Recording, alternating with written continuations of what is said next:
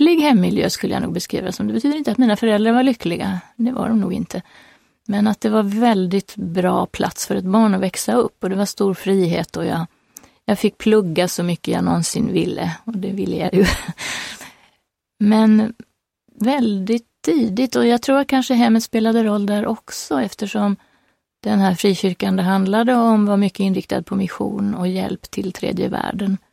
Och upptäckterna av, av eh, orättvisorna i samhället och hur det hela tiden är frågan om kampen mellan de där nere och de där uppe. Så att även om jag alltid har tillhört det privilegierade skiktet, jag kan ju inte säga annat än att jag har varit enormt privilegierad hela mitt liv. Att upplevelsen av orättvisa är grundläggande för mig. Jag har tillhört den gynnade sidan som har fått orättvist mycket av allting. Av möjligheter och av uppskattning för det jag har gjort och jobb mer än jag ville ha. Ja, allt möjligt. Ända fram till Nobelkommittén. Pocketpodden. En podd för dig som älskar pocket.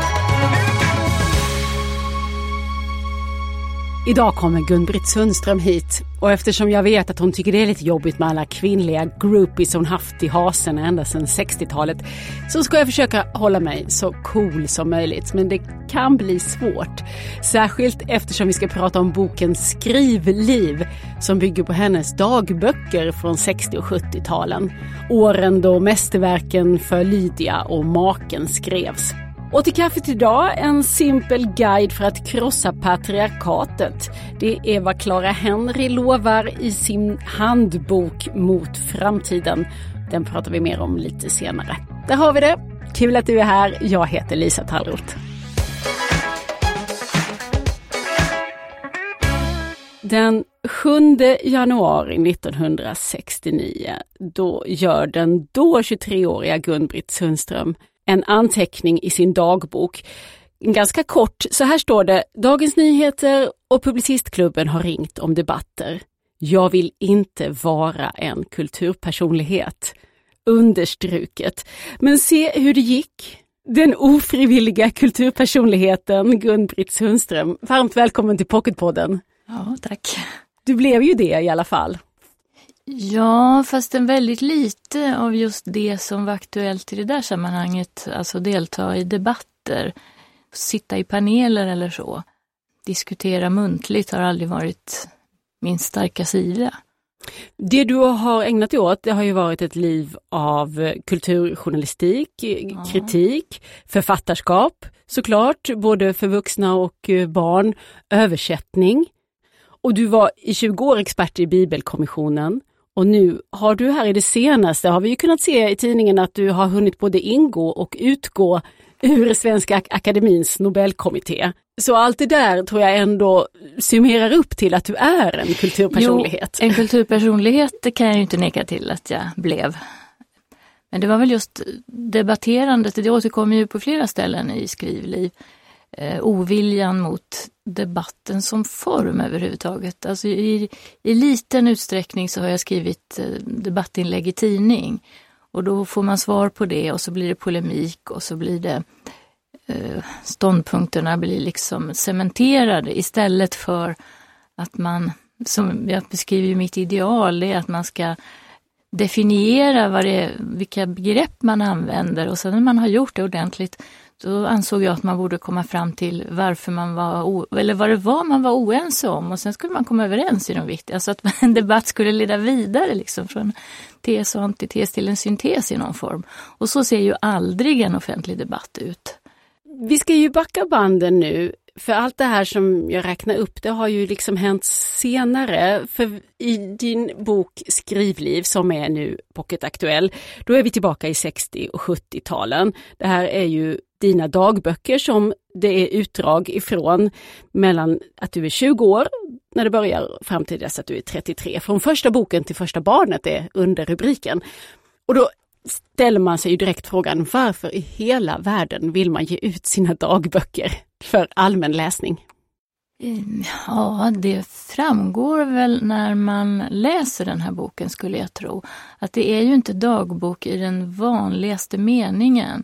Utan att redan ja, jag skulle nog säga ända från början, redan från skoltiden nästan, så skrevs det i en halv avsikt att det skulle kunna offentliggöras. Och sedan eh, dagböcker eller arbetsböcker kallar man det för när man är författare och man vill vara lite snobbigare. Alltså väldigt mycket av det jag har publicerat har ursprungligen ingått i samma pärmar där jag har skrivit om, om privatlivet. Alltså den här vanan att eh, formulera saker som händer eller saker man tänker på ett sätt som skulle kunna användas som artiklar eller som böcker. Men även om, om du då vill kalla det arbetsbok, visst är det personligt och det är privat eh, också. Du skriver ju om Tvivel som vi kan känna igen oss alla i, särskilt kanske från de här åren. Vad ska det bli av mig när jag blir stor?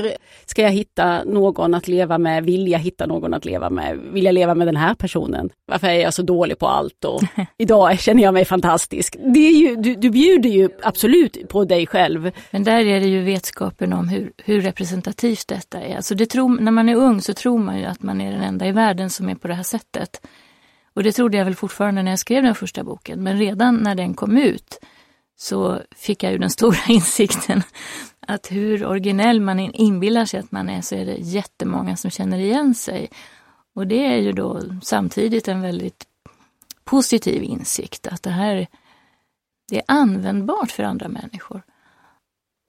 Och, och för mig har det varit en befrielse att inte laborera med fingerade namnlängd. Jag tycker det är mycket skönare att få, att få skriva om personer vid deras rätta namn. Det är schysstare och det, det lägger band på, alltså då, då, man avstår från att skriva sånt som man då inte vill berätta, om det är negativa saker eller ja, sånt som skulle kunna vara pinsamt för andra. Och i den mån det har varit i skrivliv finns det ju saker som skulle kunna vara känsliga berättar om andra människor, men då har jag frågat dem om det. Vill de vara med? Eller vill de eventuellt ha sina namn fingerade? Men intressant nog så var det ingen som ville det, utan de, de höll med om att de kunde stå för sin ungdom. För det här med vad man får berätta om ur verkligheten och om andra, det är ju ett tema som du också, och en frågeställning som du brottas med under de här åren. För du först din debutbok, Student 64, och sen inte minst Maken. Den första boken ligger mycket närmare verkligheten. Alltså maken är, bygger visserligen på eget material och just den centrala relationen är väl rätt så genomgående självupplevd. Men, men det som är runt omkring är mycket mer roman än vad den första boken. Den första däremot, ja, termen är ju nyckelroman, det var vad man kallade det för, akademisk nyckelroman. Och det, det var ju ganska sant. Men en iakttagelse jag gjorde den gången var att när man blandade bort kort orten och blandade ihop människor som förlagor så var det jobbigare för de som drabbades av det än om det var en entydig, någon som kunde utpekas som, jaha, vet du det där är förlagen till den och den. Och det kan jag ju vid närmare eftertanke sätta mig in i. Min avsikt var egentligen bara att, att förvirra så att det inte skulle vara så lätt att känna igen. Det var väl särskilt en kille som en sån här oönskad beundrare. Ja, och så fanns det ett par stycken som kunde vara i samma kategori och så blandade jag ihop dem för att förvilla liksom. Men det var inte alls lyckat. Men det finns, det finns väldigt mycket att säga om det där hur man hanterar andra människors privatliv som författare. Jag har ju alltid, jag har alltid varit jättemån om min egen integritet vad ska jag säga, att vara den som bestämmer den offentliga bilden av mig själv. Eh, jag har inga problem med, att berätta om mig själv, även om personliga saker. Men jag vill vara den som bestämmer vad som ska berättas. Så att jag skulle tycka oerhört illa om att figurera i någon annans berättelse. Ja, du skriver det, att du skulle bli galen om någon försökte om någon, göra repliker av saker med du mig har sagt. så som jag har gjort med ja. andra, ja. Men det, det hindrade inte dig från att ändå skriva på det här sättet? Um, jag hade ju dåligt samvete för det. Och den personen som det handlar om i det sammanhanget bad jag om ursäkt till när jag många år senare träffade honom igen. Nu pratar du om förlagen till, till Gustav? Student, nej, jag talar om eh, den första boken, ja. Student 64. Mm. Nej, med, med maken gällde ju att, eh, det, och det berättar jag om i Skrivliv, att där hade jag, jag ansåg inte att jag skulle kunnat göra den boken om inte han som var förlagan för Gustav hade varit med på det. Hade han sagt, den vill jag inte vara med om, så hade jag inte gett ut den. Det säger jag helt ärligt. Alltså. För mig var det inte så viktigt att ge ut. Det var ju viktigt att skriva den boken. Men för mig har det alltid varit intressantare att skriva än att publicera. Ja, vi andra kan ju tacka honom då för att han gick med på det här. Men idag är det ju inte en helt ovanlig hållning att man får göra konst av precis vad som helst ja. så länge det är mm. bra. Jag tycker också att rent juridiskt att det är väl riktigt att författare får skriva precis vad de vill. Men etiskt tycker jag inte att det är okej att man behandlar andra människor så. Jag tycker det är enormt upprörande. Och i synnerhet när de riktiga namnen används. Då får man tänka sig för vilken bild man ger av andra människor. Så. För den, alltså den skrivande människan, i synnerhet när det handlar om andra människor som inte är skrivande och inte kan försvara sig så att säga med att skriva en motbok och ge sin version jag tycker väldigt illa om den här ideologin som går ut på att konsten generellt, litteratur och annan konst, står över moralen, normal hänsyn. Är, är det någon som råkar illa ut i skrivliv så är det väl Olof Lagercrantz. Och det är inte mycket, men... men som var din chef på DNs Han, han var kulturchef på DN när jag kom dit, ja. Och jag förstod mig aldrig riktigt på honom. Jag hade stor beundran för honom som, som författare och som föredragshållare. Han var verkligen en sån föredragshållare som kunde fängsla en publik. Fast det är inte alls den sidan av honom som du egentligen Nej. erfar och skriver om i dagböckerna. Utan... Skälet till att han dyker upp i dagböckerna är ju att, att han var min chef och jag, han beskrivs ur grodperspektivet som jag hade på honom. Det är ju också en slags gränslöshet som du beskriver som idag är svår att läsa utan att eh, man ändå tänker på den metoo-rörelse som har eh, satt igång nu här för ett par år sedan som inte fanns då. Men, och det gäller ju inte bara just Olof Lagercrantz utan det är ju flera kollegor och eh, människor över dig i hierarkin som eh, säger saker som att vad du är söt idag eller som tar dig på låren eller ja, det är ju sådana här lite småsexistiska gester. Jo, eh, men väldigt oskyldigt allting. Tycker du det? Ja, det tycker jag och eh, jag skrev boken innan, alltså jag gjorde det här urvalet, skrev, jag skrev den för decennier sedan, men, men urvalet gjordes innan metoo bröt ut. Och hade jag förutsett det så hade jag kanske tagit bort en del av de här sakerna för att, just för att det inte ska blåsas upp på det viset. För det var, alltså det har aldrig hänt mig att någon i överordnad position har använt någonting på det där sättet för att, ja som påtryckning. Ingen har sagt att är du inte med på det här så kommer jag att hindra dig i din karriär eller så. Aldrig någonsin. Eh, den episod som finns där i början, den går just ut på att jag gör skillnad mellan arbetskamrater och de man inte känner. För jag blev störd av att någon jag inte eh, kände klappade på mig sådär. Men någon som var en arbetskamrat, det var väl okej att sitta i knät på honom. Det var oskyldigt. Precis som att man kan kramas. Och ja, mer, värre än så var det inte. Så att jag tycker att det är en värld mellan detta och metoo i betydelsen att män missbrukar sin ställning. Mm. Du inleder ju boken med att skriva att du egentligen inte dess författare utan dess redaktör.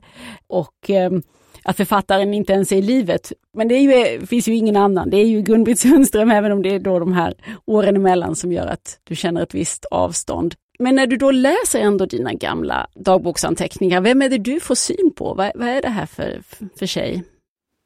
Ja, det som slår mig är ju att hon kan skriva ända från första början och det vet inte jag riktigt hur det kommer sig.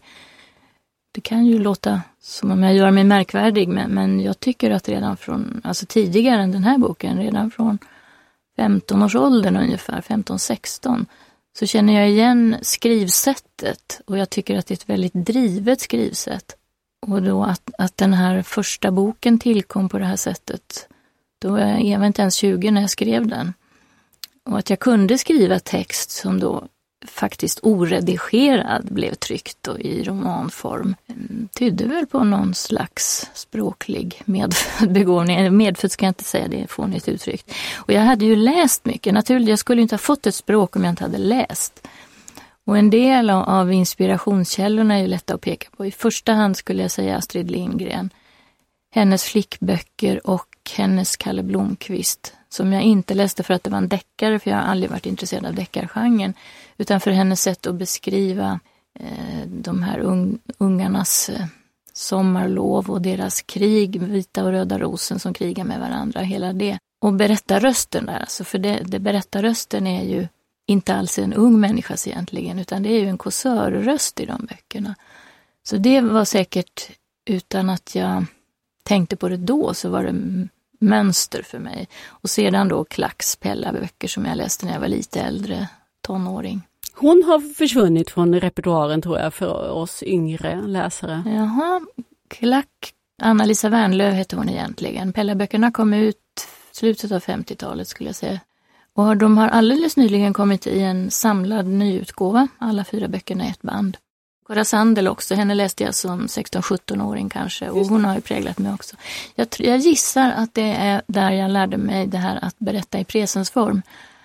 Som alltså maken är skriven i presensform hela boken och det tror jag är ett trick man kan använda för att eh, skapa närvarokänsla. Alltså det händer nu, det, händer, det, det är inte som när man berättade det var en gång. Det ligger en lapp på min skrivbord, då ligger den där nu. Ja. I augusti 1973, då skriver du så här jag har inte energi nog för någon som helst planering. Jag orkar bara trampa ut genom Norrtull och fortsätta till jag tröttnar. I bästa fall kommer jag väl uppåt Dalarna. Det är så man får hantera sig när man är asteniker. Sparka ut sig först utan att vilja. För ska man vänta tills man vill blir ingenting av. När man väl är utsparkad kommer man snart i så otrevliga situationer att man helt enkelt tvingas till vidare handling. Vid en vägkant i Märsta kan man ju inte bli sittande till man dör. Jag fortsätter mot Sigtuna i kvällssolen. Och där hittar du så småningom ett vandrarhem. Detta är en helt underbar krishantering. Man tar ja, cykeln och trampar ja, på. Ja. Och så är det väl då indirekt just ett exempel på hur man genom att formulera, genom att skriva alltså, gör tråkiga saker roliga. Alltså det är ju grundgreppet i, i kåserigenren överhuvudtaget. Nio kåserier av tio handlar ju om något missöde, någon som har gjort bort sig eller sådär. Det är ju det tacksammaste att kåsera om. Du har ju ett enormt ordförråd. Det är ju då och då sådana här ord som man verkligen inte stöter på eh, för jämnan. Asteniker till Det är exempel. bara att googla nu för tiden ja, så att nu har man mindre dåligt samvete än förr för att använda sånt. Viljesvag, Viljesvag sådär, eller energisvag också. Just det. Alltså den, den personlighetstypen. Du gör en notering i din bok om att eh, du började skriva när du hade en jättedepression och tänkte att det skulle bli en svart målning. Men sen när du läste den så fann du att den ju var jätteglad, att den bara sprudlar. Ja, ja. Jag har gjort en märklig upptäckt, jag måtte ha humor. Men då tänker jag så här, när du tänker tillbaka på ditt liv, för det är ett sätt att du kan skriva så här och att du kan hitta historierna och de roliga berättelserna om tillvaron. Men som dagbok, som rapport från ditt liv, är det så som du minns det? Alltså när jag säger att det är jag som är redaktören så är ju det en vink om att det här inte är helheten, utan jag har gjort ett urval. Redan genom att välja vad man tar med och vad man utesluter så har man ju vinklat i allra högsta grad. Och jag bestämde mig nog för att eh, jag ville göra en ljus berättelse. Alltså eländesskildringar finns det så mycket av i världen ändå så det behövs inte något mera. Och inte för att jag har så mycket elände att berätta om heller. Men eh, det har ju hänt tragedier i mitt familje, i min familj, min uppväxtfamilj, som präglade mig i väldigt hög grad och som var oerhört eh, stort när det hände, men det hörde inte hemma i den här boken överhuvudtaget. Verkligheten är alltid oändligt mycket mer nyanserad. Det finns liksom allt, allt.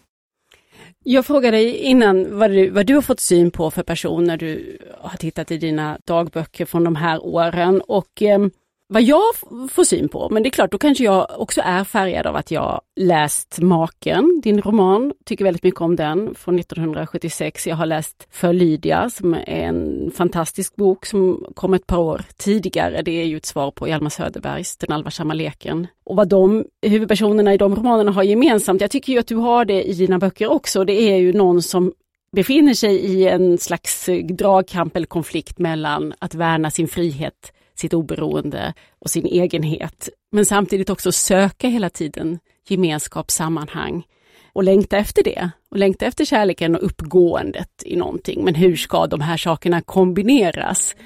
Håller du med om det? Att ja, det här är också ett tema ändå i ditt eget liv? Absolut.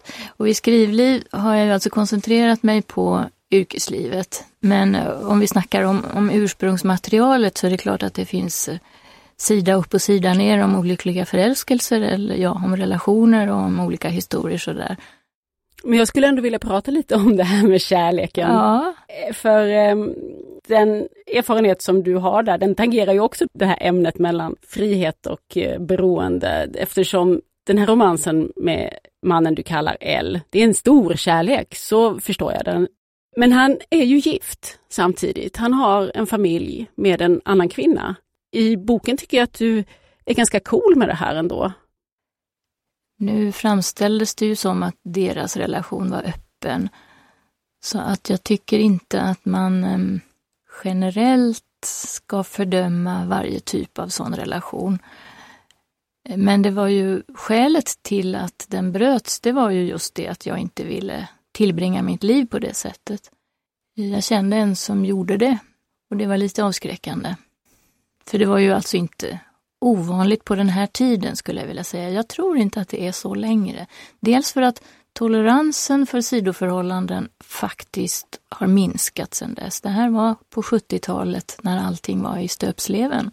Var det vanligare tänker du alltså? att... Det var vanligare att man inte utgick ifrån att en enstaka otrohet var en skilsmässoorsak, så som det sen har liksom, det har på något sätt återgått till att bli sådär att eh, trohet förutsätts utan att man ens har pratat om saken. Samtidigt som ganska få i verkligheten praktiserar det. Men eh, alltså från början, den där historien börjar ju som ett rent ofog. Ehm, men jag hade inte föreställt mig annat än att det skulle vara en kortvarig historia. Alltså att, eh, att det skulle utvecklas så som det gjorde hade jag ju absolut inte föreställt mig. Mm, och sedan är det ju det som ändå blir orsak till brytningen med den här pojkvännen sedan sex sju år tillbaka, som var modellen för Gustav i maken. Så att på det sättet var det ju en livsavgörande relation för mig. Men någonting som jag inte blandade in i maken, för det skulle ha förändrat den historien på ett sätt som jag inte vill. Alltså maken, som jag säger, det är en roman och den är avslutad i sig och den, den ska sluta sådär. Och sedan finns det ingenting mer att säga om Gustav. Däremot, jag får ju alltid frågan om hur det gick sen. och att, ja, hur gick det sen? Med, är, jo, alltså, han ju i dina från, från början hade jag med ett kort stycke avslutning i Skrivliv, där jag redovisade detta att eh, R och jag eh, har kunnat umgås under olika perioder av livet. Ibland har vi gjort det, ibland inte beroende på hans olika fruar och hur svartsjuka de har varit. Eh, med L blev jag med tiden väldigt goda vänner och vi förblev det till hans död. Och O är den som jag nu lever ihop med sedan 20 år tillbaka. Sen tog jag bort det, för jag tyckte inte det angick någon egentligen. Nu har jag sagt det i alla fall, så nu är det ute i offentligheten. Men det, alltså, det är egentligen det är inga hemligheter för de människor som känner mig och personerna är nämnda vid namn. Som sagt. Så O och du har återförenats alltså? För han är ju med, ni har ju känt ja, varandra väldigt länge. Han figurerar ju dels som orsaken till att jag blev mm. författare. Ja. för att hantera olycklig förälskelse och sedan dyker han upp ganska många år senare. Har jag fått det rätt här nu att innan du egentligen hamnar i den här situationen att vara den andra kvinnan så har du ju redan skrivit för Lydia och de här oh. helt fantastiska formuleringarna som jag ska läsa lite grann ur den eh, romanen. För Lydia är ju i den här situationen, att vara den andra kvinnan. Och det var utmärkt, skriver du, bara inte den första hade funnits. Formellt är hon en självständig kvinna, men hennes frihet bestäms av en av de osjälvständiga. Nej, det var visst inte så här hon hade tänkt sig det när hon flyttat till Stockholm. Deras förhållande var ju i realiteten en funktion av hans äktenskap. Hon kunde inte vara oberoende så länge han inte var det. Verkligheten var istället den att hon hade blivit beroende av hans fru. Men, men sen då så några år senare så hamnade du ju själv i den här situationen. Ja, jo, jag beskyller ju mig själv i den där dagbokstexten för att ha inlett den där relationen bara för att testa hur det var att vara i Lydias uh -huh. situation. Men jag avfärdade att det var inte alls, det var inte för det, men det skulle kunna ses så. Kändes men det den, som att du eh, egentligen var beroende av hans fru? Nej, Det är ju klart att alla som lever på det sättet, när den ena parten har familj och den andra inte, så blir naturligtvis umgänget villkorat i viss mening. Men det, det var förutsättningen, alltså, som jag väldigt tydligt understryker så hade jag aldrig någon önskan om att han skulle lämna sin familj. För hade han gjort det så hade han inte varit en man som jag skulle vilja ha. Och det där är ju en mentalitet som inte verkar finnas idag, för nu skiljer sig ju folk stup i ett. Jag ser ju den, den yngre generationen att folk skiljer sig och bildar bonusfamilj på löpande band. Och på det förtalade 70-talet då så hanterade man inte på det sättet. Jag, jag vet att jag läste Margaret Drabbles roman eh, The Needle's Eye som handlar om en liknande upplevelse kanske, en kvinna som förälskar sig i en man som är gift. Men på samma sätt så kan hon inte tänka sig att han ska lämna sin familj och att de ska bygga något nytt på ruinerna av någon annans liv. Så kan man inte göra. Tycker du fortfarande så när du tänker på det nu? Alltså allt, allt beror ju på, man kan inte ha någon generell åsikt om någonting i sådana samlivssammanhang. Allt beror på, många är överens om att skiljas också och då är det, jag är inte emot skilsmässor som sådana. Men den här eh, konflikten då som, som har återkommit så intensivt under de här åren i ditt liv, 20 till 30, detta med beroende kontra oberoende, frihet mm. kontra gemenskap. Tycker du att du får någon rätsida på det i livet sen, sen dess? Nu har du ju hunnit gå 40 år till. Ja, nej men det, bokens ämne är ju som sagt skrivandet och arbetslivet mer och jag tyckte det var lite roligt att upptäcka just det att där finns precis samma vacklan som i maken, alltså till och från. Att ena dagen är man förälskad och vill bara ha mer och mer av varandra och nästa dag storknar man och måste ha egen tid och vara i fred. Och att det är precis likadant med i den mån jag beskriver känslor inför arbetsplatsen, men det gör jag ju en del. att Jag var uppenbarligen väldigt emotionellt tänkande, eh, även när det handlade om, om eh, jobbet. Alltså att ena dagen älskar jag arbetskamraterna och kan inte tänka mig att vara utan dem. Det är så viktigt att ha den här alltså hur folk småretas med varandra vid lunchen och sådär. Det här trygga vardagslivet. Man vet ungefär vad de andra tycker om saker och ting. Den, den enorma lyckan över att ha en tillhörighet. Och så nästa dag så bara känner jag, nej, jag måste avgränsa mig. Nu har jag sålt min integritet och nu måste jag verkligen... Har du blivit sams med att det här kanske är din person då? Till en del så är det ju så. Det är det jag formulerar om att jag ger ambivalensen ett ansikte. Någon ska göra det också. Att inte skämmas för att inte vara gjuten i ett stycke och att man, det kan vara tillåtet att vackla fram och tillbaka. Men, men till en del så är det klart att det handlar om en period i livet också, att man är mycket mera, man svänger ju mycket mera, mer ju yngre man är. Ska vi reda ut det här med Nobelkommittén också? Du var ja, ju med ja, ett år, ja. men sen ville du inte vara med längre. Nej, i längden så kändes det väldigt egendomligt att tillhöra en, en jury som, där hälften av ledamöterna också tillhör en annan jury, nämligen Svenska Akademin, som är de som egentligen beslutar. Och där vi inte alls hade tillträde till diskussionerna. Så hade jag... du inte riktigt förstått det från början, att alltså det skulle ingen, vara så uppdelat? Ingen eller? visste från början hur det hela skulle fungera. Ingen, vill jag nog påstå, hade tänkt igenom hur det skulle fungera. För det var ju inte Nobelkommittén som ville ha dit oss. Det var Nobelstiftelsen som tvingade Svenska Akademin att sätta dit oss. Det skulle varit för mycket begärt att vi skulle ha varit välkomna. Det var aldrig, absolut inte så att någon var otrevlig mot oss eller så. Men de hade inte Men det var bullar. inte heller så att någon så att säga hade någon sorts personalansvar och tänkte igenom ja, vad vi kunde behöva för information eller hur det skulle gå till. Dessutom ändrades ju förutsättningarna rätt så mycket i och med att eh, externerna gjorde tjänst som någon slags språkrör för Nobelkommittén mot offentligheten genom att det blev så mycket tidningspolemik omkring Peter Handke. Där då tre av de externa ledamöterna engagerade sig i presspolemiker. Det ingick liksom inte i uppdraget att ha den rollen. Och kommittéledamöter som sagt har inte brukat kommentera valen efteråt. Och det var ju också då Ja, alltså den, den rollen vill jag inte ha. Jag, nu är vi tillbaka till det där med polemik. Det var inte så det beskrevs när, när vi gick in i jobbet. Och de får då klara sig utan dig, Gun-Britt Sundström. Skriver du fortfarande dagbok?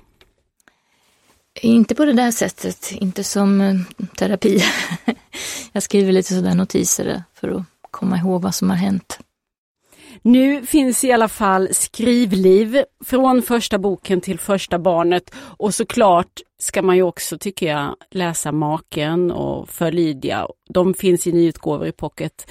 Du har ju en större publikation än så. Jo, de finns ju faktiskt som e-böcker också. De här böckerna med kortare texter som jag alltid har försökt säga, det är det jag egentligen är bra på. Jag är inte så bra på romaner.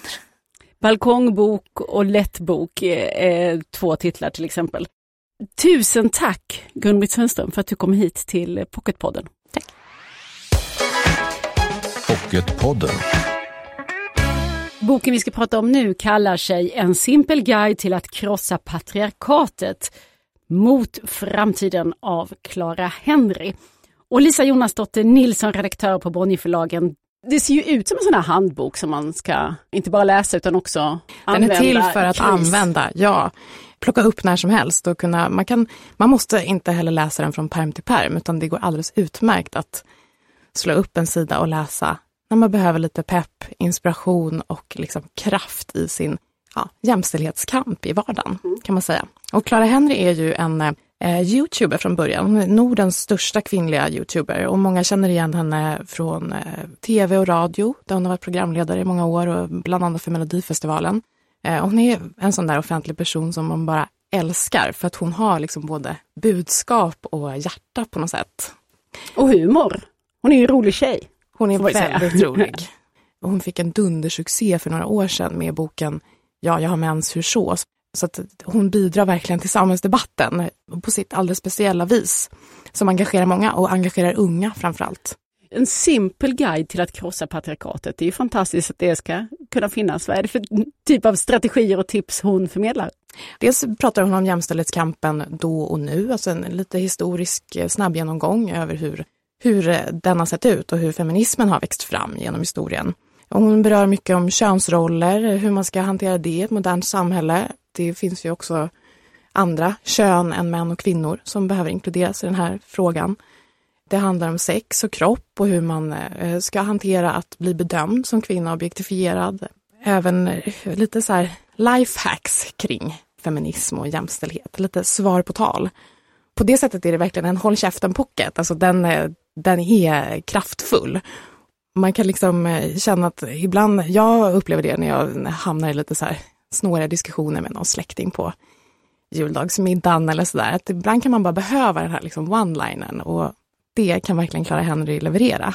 Ett jättebra tips hon ger är att får man så frågor från personer som man upplever inte riktigt är jämställda, då kan man eh, alltid ställa frågan, hur menar du nu? Och kanske då lite tvinga motparten att tänka efter och inte bara slänga sig med Mm. Och det är också fördomar. så, precis, man kommer in i ett resonemang tillsammans. Så att jag tror att mycket kring jämställdhet, det handlar om, alltså många människor, man liksom möter vardagssexism, det är inte alltid medvetet att, att män eller kvinnor också för den delen uttrycker sig sexistiskt.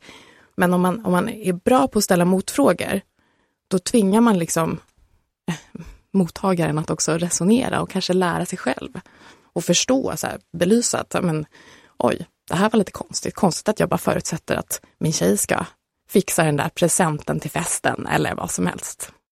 För den som då tycker att eh, jämställdhetsarbete verkar krångligt finns nu en simpel guide till att eh, krossa patriarkatet. Den heter Mot framtiden. Det är Clara Henry som har skrivit den. Och du som har tipsat, tack så mycket Lisa Jonasdotter Nilsson. Tack! Man ska hinna läsa också, så nu slutar vi för idag. Nytt avsnitt nästa fredag. Följ oss gärna i sociala medier, där heter vi Älska Pocket. Och jag heter Lisa Tallroth. Hörs om en vecka, hej hej! Du har lyssnat på Pocketpodden. En podd från Bonnierförlagen.